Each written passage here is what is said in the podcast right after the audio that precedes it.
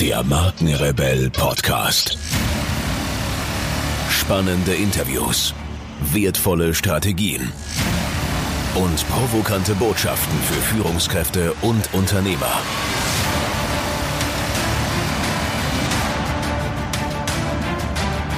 Stell dich den Herausforderungen der Digitalisierung und setze als Marke ein Zeichen.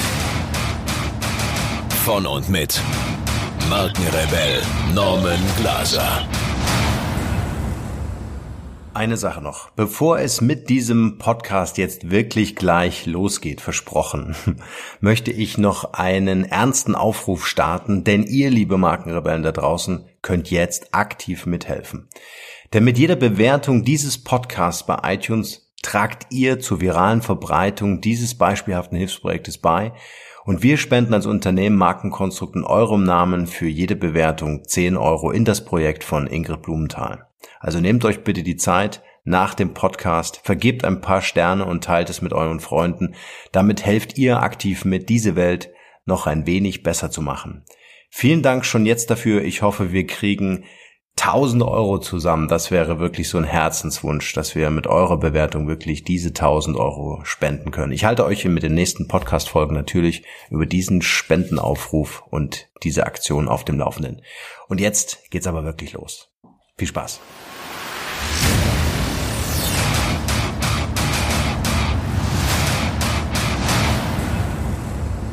Es wird heute eine ganz besondere Folge, ein ganz besonderes Gespräch und ich freue mich sehr auf meine heutige Interview-Gesprächspartnerin. Bei mir ist Ingrid Blumenthal. Ingrid, schön, dass du dir Zeit genommen hast. Vielen, vielen Dank, dass du ein zweites Mal in diesem Podcast erscheinst. Das erste Mal äh, liegt jetzt schon, weiß ich gar nicht, glaube ich, ein Jahr zurück. Wir verlinken ich die. Denke, das ist ein Jahr. ja, genau. Ich äh, ähm, werde die Podcast-Folge von damals in den Shownotes zu dieser Folge verlinken. Dann können die Leute auch nochmal nachhören ähm, weil ich fand, das war auch ein super spannendes ähm, Interview. Wie geht's dir? Ja, na, mir geht's gut. Äh, ich bin gut hier im regnerischen Deutschland, viel beschäftigt, super interessante Themen auf dem Tisch, auch in, durch meine berufliche Tätigkeit mhm. als Geschäftsführerin von Aljut Pharma und als äh, Geschäftsführerin von Stada Farm und Zell Farm. Mhm. Äh, und ähm, seit mehr als einem Jahr verantworte ich ja insgesamt das deutsche Generika-Geschäft des Stada Konzerns. Mm, somit ist meine Aufgabenpipeline gefüllt. und ja, aber es macht mir riesen Spaß und äh, ich habe mir auch geschworen, ähm, wenn es mir keinen Spaß macht, eine Aufgabe, und ich merke, dass es nicht mehr das ist, wie ich es verstehe, wie ich eine Aufgabe erfüllen möchte, dann mache ich das nicht mehr. Aber mhm. es macht dir Spaß. Schön. Du hast jetzt gerade schon ein, ein, bisschen vorgestellt. Heute soll es aber gar nicht so sehr um das Berufliche ähm, in deiner Funktion bei Aljut oder bei der Stada gehen, sondern heute soll es um ein Herzensprojekt gehen. Denn ähm, wir arbeiten jetzt auch schon ein paar Jahre zusammen und ähm, vor ein paar Jahren hast du äh, angefangen, dich sehr stark gerade in der Hilfe für Nepal, also im Speziellen für Kinder, ähm, äh, einzusetzen und zu engagieren, was mich sehr beeindruckt hat. Äh, vielleicht kannst du mal erzählen, wie das Ganze so angefangen hat. Also wie hast du so den ersten Kontakt gehabt ähm, äh, nach Nepal oder zu den Hilfsorganisationen? Wie fing das an? Ähm, das ist eigentlich ein Zufall gewesen durch einen privaten Kontakt, den ich habe mit Jörg Oberlack. Jörg Oberlack ist ein Herr, der heute bereits glaube 77 Jahre alt ist, der vor mehr als 25 Jahren mit seiner Familie vermehrt in Nepal war, also äh, auf Urlaubsreisen ähm, und bereits bei der ersten Reise äh, berührt war von dem Land und vor allen Dingen aber auch von den Kindern äh, zu sehen, wie sie dort äh, äh leben und er auch realisiert hat, dass diese Kinder recht wenig Chancen haben, äh, sich überhaupt entwickeln zu können. Und vor allen Dingen das Thema Bildung. Ich meine, Bildung ist das, mhm. ja, neben Gesundsein, mhm. äh, was für jeden Menschen einfach sehr, sehr wichtig ist. Ähm, also Gesundheit ist das eine, darum kümmere ich mich beruflich, aber das andere ist eben Bildung, ähm, die man Menschen und Kindern geben kann, ähm, das ist eine Basis für ihr ganzes Leben und das ist in der Regel das, wenn sie gesund bleiben, auch unabhängig von politischen Systemen, was man ihnen nicht mhm. nehmen kann. Also ja. wo sie immer wieder darauf zurückgreifen können, egal was ihnen passiert. Und der damals aber realisiert haben, dass es trotz einer Schulpflicht, die es ja Nepal bereits seit 1975 gegeben hat, ähm, nur bei einem Bruchteil der Kinder ankommt, ähm, weil selbst ein staatliches System Geld kostete und es gibt auch ähm, gab damals ein paar wenige private Schulen, heute sind es etwas mehr. Ähm, die kosten dann 15 Euro im Monat. Ähm, aber das ist für so eine Familie äh, unvorstellbar gewesen. Aber wenn man jetzt von der Privatschule spricht, da denke ich jetzt nicht an Salem im Bodensee oder Luisenlund äh, an der Ostsee, äh, sondern äh, das ist wirklich eine nach unseren äh, westlichen Vorstellungen eine Schule einfachster Art, äh, mit Küchen einfachster Art, mit Klassenräumen, die dunkle Räume sind, natürlich auch aus Schutz wegen der Sonne, äh, mit einfachsten technischen Hilfsmitteln. Aber es ist zumindest eine Schule und die Kinder können dorthin gehen und auch etwas lernen. Mhm. Ähm, nach wie vor ist es natürlich auch dort so, dass Mädchen ähm, weniger Chancen haben, äh, wie es auch in Deutschland früher der Fall war mhm. in Bezug auf eine Schulbildung. Äh, also heute kann man das ja nicht mehr sagen. Ähm, aber durch das Projekt von dem Jörg Overlack, was er dann vor mehr als 25 Jahren in Angriff genommen hat, ähm, in diesem Projekt sind es auch über 50 Prozent Mädchen, die dann eine Schulbildung bekommen. Mhm. Ja, also er macht das schon sehr, sehr lange und was ich eben sehr bewundere, er macht das so aus eigener persönlicher Kraft heraus. Es war auch damals gar nicht von ihm geplant, äh, da jetzt etwas Großes draus zu machen, aber es ist einfach über die Jahre hat es sich immer weiterentwickelt und das hat sich natürlich so mit seiner Konstanz auch weiterentwickelt. Er hatte dieses Thema und er war jetzt auf dieser letzten Reise in diesem Jahr auch mit und ihm gesagt, wie wichtig es einfach ist, wenn man eine Idee hat von einer Sache, mhm. dann auch daran, also beharrlich diesen Schritt weiterzugehen und, und auch nicht aufzugeben, auch wenn es mal schwierig wird. Mhm. Das heißt, du hast ihn kennengelernt in Deutschland mhm. und er hat dich ich eingeladen? Ich habe ihn kennengelernt, genau. Er hat mhm. mich eingeladen, das ist aber noch gar nicht so lange her, das war erst im Jahr 2013. Mhm. Ähm, er hat, ich habe in Deutschland zunächst teilgenommen, dann bin ich einmal mit gewesen, war 2015 das zweite Mal mit ähm, auf dieser Reise, äh, die mich sehr beeindruckt hat. Wir haben fünf Tage hintereinander verschiedene Schulen besucht an den unterschiedlichsten Bergdörfern äh, um Pokhara, mhm. also nordwestlich von Kathmandu. Äh, die sehr unterschiedlich ausgestattet waren, die Kinder auch zum Teil äh, sehr unterschiedlich schon ausgesehen haben, zum Teil auch mehr schon fast mongolisch, äh, andere mehr asiatisch. Mhm. Ähm, ja, und ich bin dann von dieser Reise zurückgekehrt, äh, neun Tage vor dem großen Erdbeben mhm. und konnte dann natürlich im Fernsehen sehen und durch die Kontakte auch persönlich äh, daran teilnehmen, was da passiert war, dass eben Wohnungen zerstört waren der Eltern dieser Kinder, die mhm. ich besucht hatte. Und natürlich auch die ganzen äh, historischen Städten, die ja eigentlich zum Weltkulturerbe gehören, in den drei Königsstädten Kathmandu, Pokhara und Patan. Mhm. Genau. Ja, und, die, und die, diese Reise war vor zwei Jahren an sich schon so klar.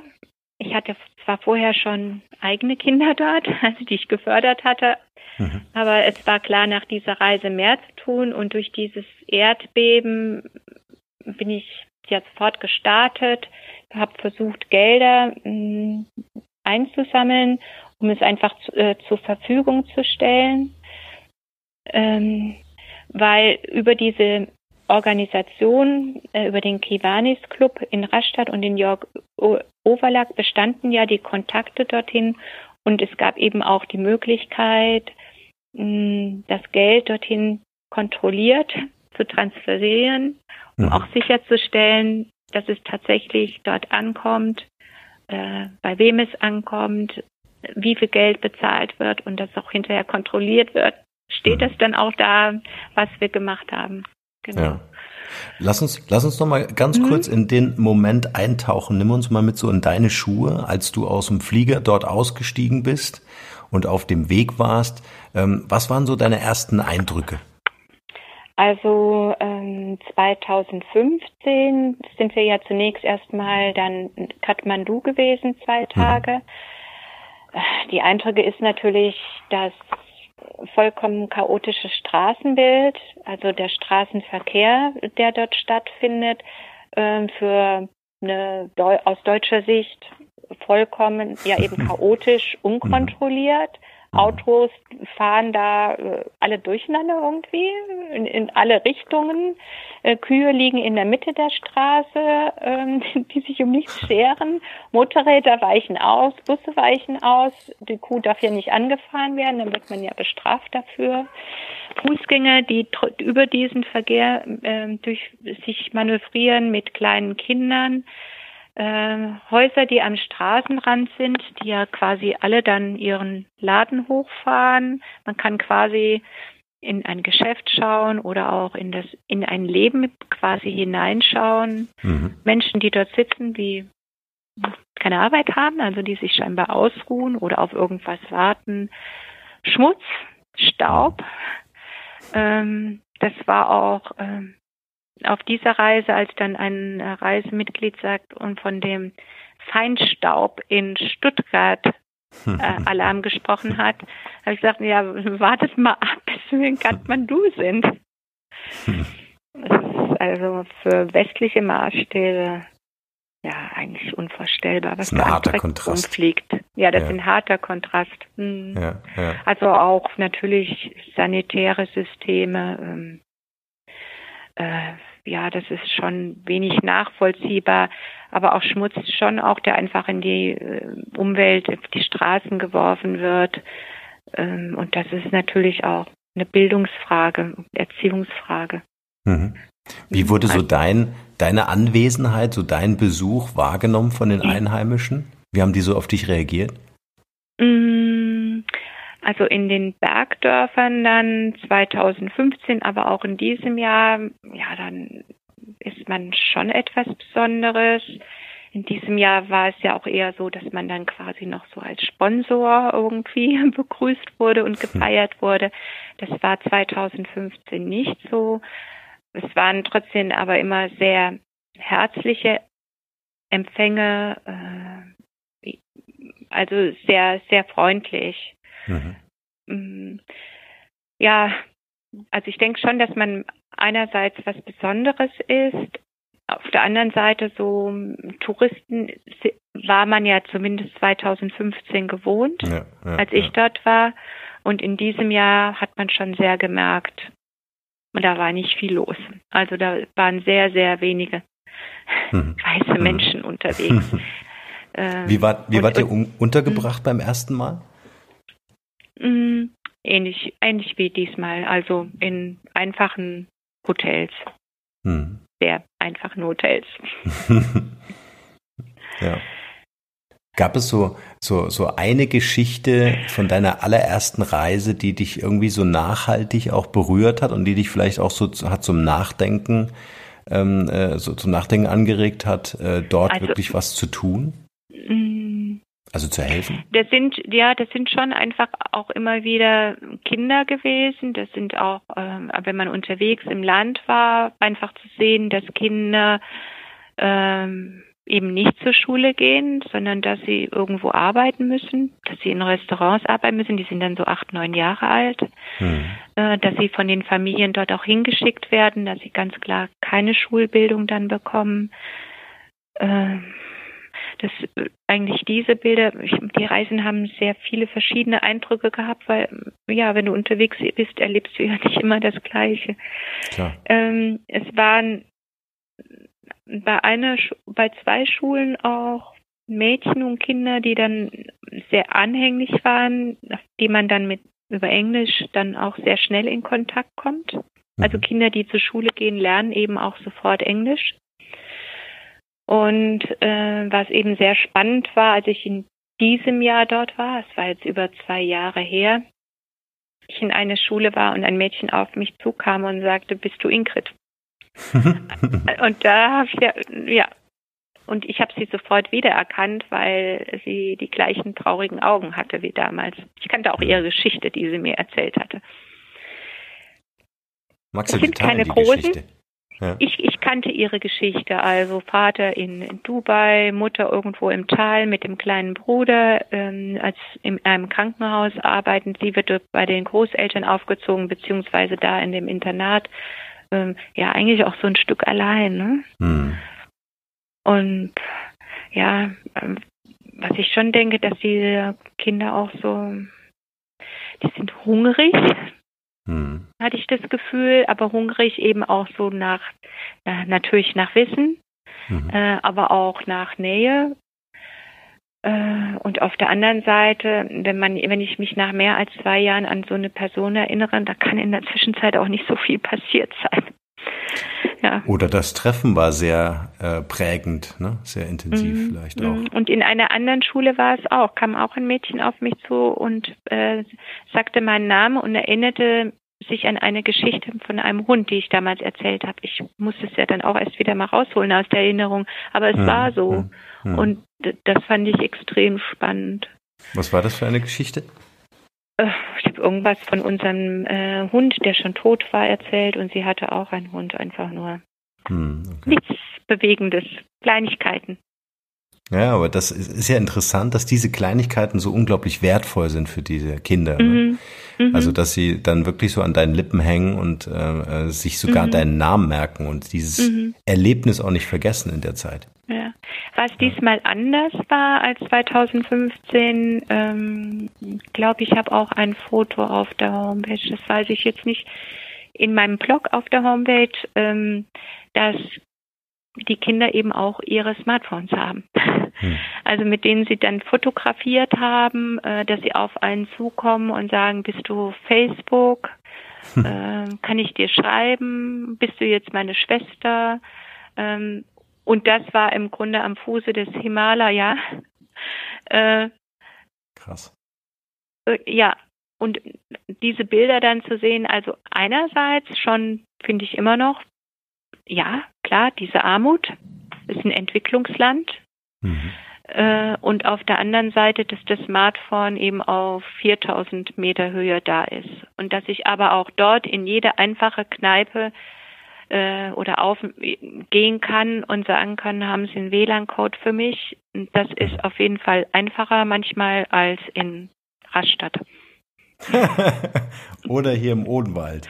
oder im Odenwald, genau. Das, das fällt uns ja immer schwierig äh, irgendwie zu verstehen, ähm, gerade in so Entwicklungsländern, äh, dass wir sagen, die haben nichts zu essen, aber die haben ein Smartphone. Und welche Bedeutung dieses Gerät einfach für die Leute hat, um einfach in der Kommunikation zu sein und zu bleiben, aber auch um zu lernen. Ja?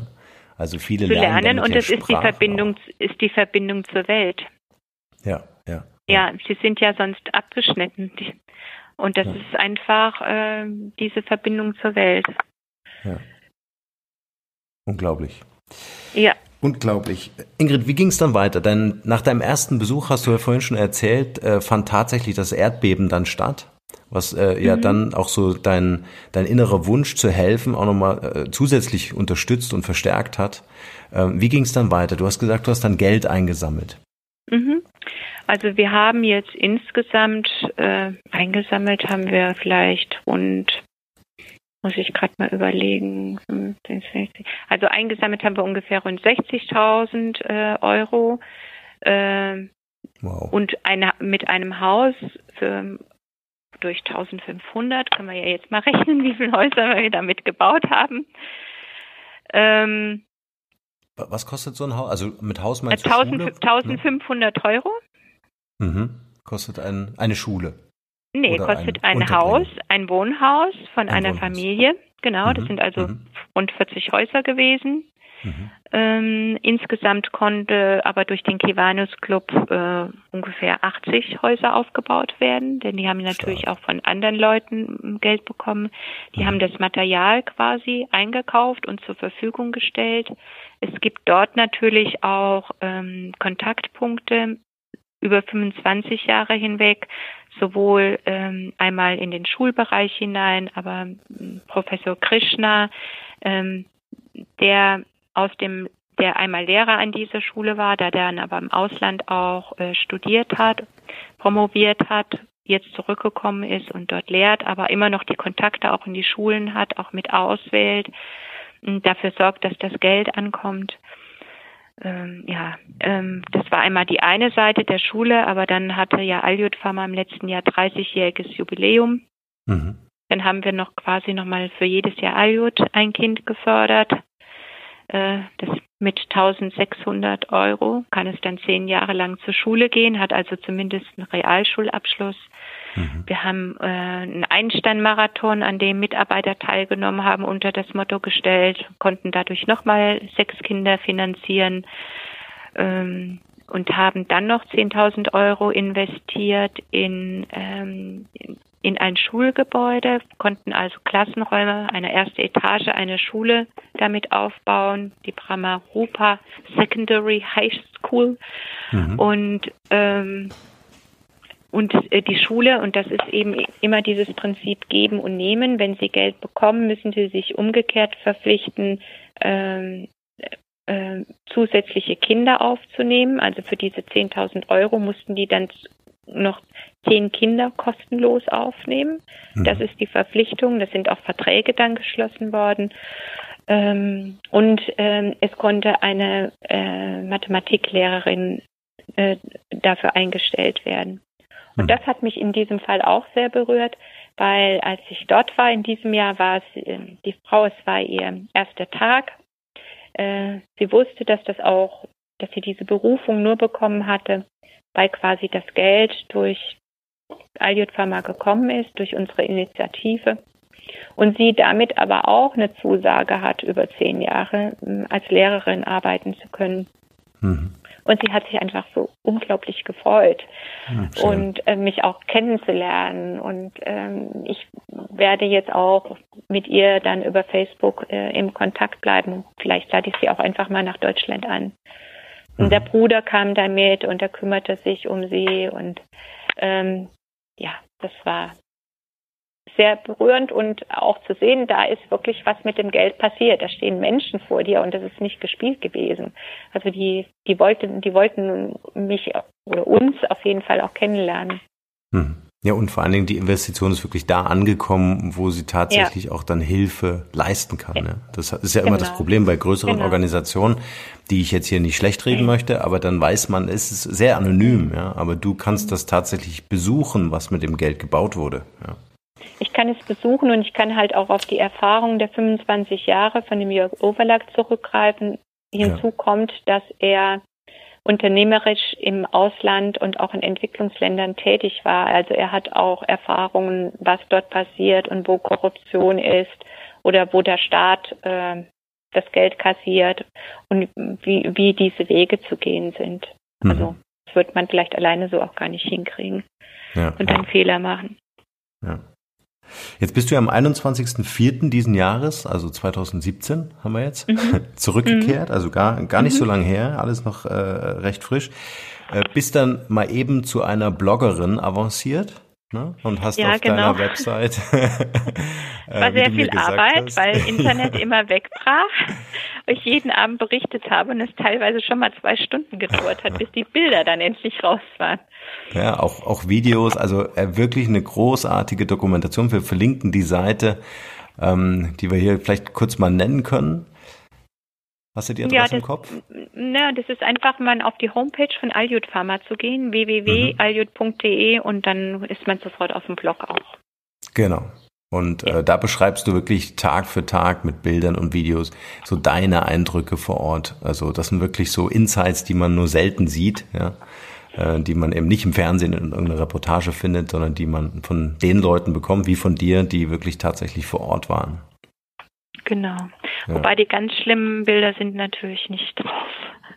Also ähm, ähm, die Opferszene in einem Hindu-Tempel mit Schlachtung von ganz süßen schwarzen Ziegenböcken mit roten Schleifen und Glöckchen um den Hals wie ein Lind Das hast du dir angetan. ja, ich habe es mir angesehen. Ähm, mein Mann konnte, er sagte, das sei ihm eine zu blutige Angelegenheit. Ja, das hätte ich mir auch nicht angucken können, aber ja, nee, es ist für diese Kultur normal, ne? oder? Ja, es ist normal. Also das Tier wird dann geköpft und dann hinterher sieht man so einen offenen Schlachtraum. Also es werden, die sind ja die Ziegenböcke, äh, das, der Hahn mhm. äh, und was war es noch? Ja, äh, dann werden halt auch Eier und so weiter gehabt. Aber die, aber man sieht wirklich da, wie das Tier sich auch noch wehrt. Mhm. Kopf ab und dann wird das zerlegt und die Familie muss es dann mit nach Hause nehmen und aber auch essen. Mhm. Das könnte ich auch nicht. Nee, also das ist auch, das sind, glaube ich, auch für unsere gesellschaftlichen Wertevorstellungen irgendwie so ein Prozedere, das ist, ähm, das kriegen wir nur ganz schwer auf die Kette im Kopf. Ja, ja, ja. ja. Ingrid, ich, ähm, ich denke, das waren ein paar ganz äh, interessante Einblicke. Vor allen Dingen ähm, war es mir einfach auch nochmal wichtig, mit dir zusammen mit diesem Interview einfach auch so ein bisschen den Aufruf äh, zu machen und äh, die Leute dazu zu animieren, wirklich zu sagen, hey, ähm, äh, wir, wir können was tun auf dieser Welt. Wir müssen uns das nicht nur anschauen in den Medien, sondern wir können dorthin fahren, mhm. wir können vor Ort tatsächlich helfen, so genauso wie du das gemacht hast. Und, also das ähm, finde ich, äh, das ist das eine und das ist mir auch klar, dass das auch gar nicht jeder kann. Hm, also ich bin jetzt natürlich auch in einer Position, wo ich viele Menschen kenne, die ich eben ansprechen kann, äh, was wir damals eben 2015 auch gemacht haben, wir haben ja auch äh, Arzneimittel gespendet, auch im mhm. Grundwert von 100.000 Euro, die dann direkt in ein Krankenhaus nach Pokhara gegangen sind. Ähm, also wir sind natürlich, das hat auch mein Kollege, der Herr Douglas vor allen Dingen initiiert, wir sind eben an der Stelle, dass wir es können, aber mhm. man muss es dann halt auch einfach tun. Ja. ja. Genau. Dann sind wir wieder bei ja. deinem Zitat von mhm. Erich Kästner. Ne? Genau. Es gibt nichts Gutes, außer man tut es. Mhm. Also ich finde, es ist ein Land, was sich lohnt. Es ist ein Tropfen auf dem heißen Stein. Es ist ein Entwicklungsland, das weiß ich. Ähm, ich bin nur wenige Tage dort. Für mich ist es alles neu. Ich werde sicherlich wieder dorthin reisen. Ähm, noch mehr bewundert habe ich ähm, eine Freundin meiner Tochter aus der äh, Schulzeit, die jetzt mit zwei kleinen Kindern nach Kathmandu gezogen ist, wo der Mann eben in der Entwicklungshilfe tätig ist. Wow. Hm. Äh, und äh, um dort jetzt als weise Frau lebt und äh, mit Baby oder zwei, und einem Kleinkind. Ähm, also das finde ich ist dann nochmal ein ganz anderer Schritt. Finde ich sehr bewundernswert. Ja. Ich denke, wenn jeder was tun würde, und ich bin auch sicher, jeder könnte was tun, wenn es nur was super, super Kleines ist, äh, äh, ein, ein Facebook-Artikel teilen, ja, wenn jeder was machen würde, ja, dann, genau. dann wäre das, dann wäre schon viel gewonnen, ja. Genau. Ingrid, ich danke dir vielmals für dieses Interview, für diese Einblicke. Äh, wir verlinken alles, was du gesagt hast, die Internetadressen, dein Blog natürlich ähm, äh, in der Podcast-Episode, in den Shownotes zu dieser Podcast-Episode. Und ja, sage vielen Dank ja. nicht nur für deine Hilfe, sondern auch heute für deine Zeit.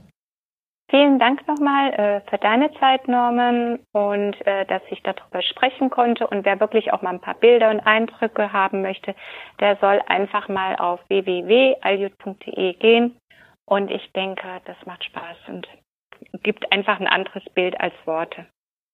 Genau so lassen wir das stehen. Danke, Ingrid. Bis hm, bald. Danke dir. Mach's gut. Tschüss. Ciao. Vielen, vielen Dank, ihr Lieben, fürs Zuhören. Wenn ihr über neue Podcast-Folgen automatisch informiert werden wollt, dann nutzt gern unseren E-Mail-Service. Ich lege jeden Monat für euch exklusiv ein kostenloses E-Book obendrauf. Gebt dafür einfach markenrebell.de ein und dort auf der Page könnt ihr euch in die E-Mail-Liste eintragen.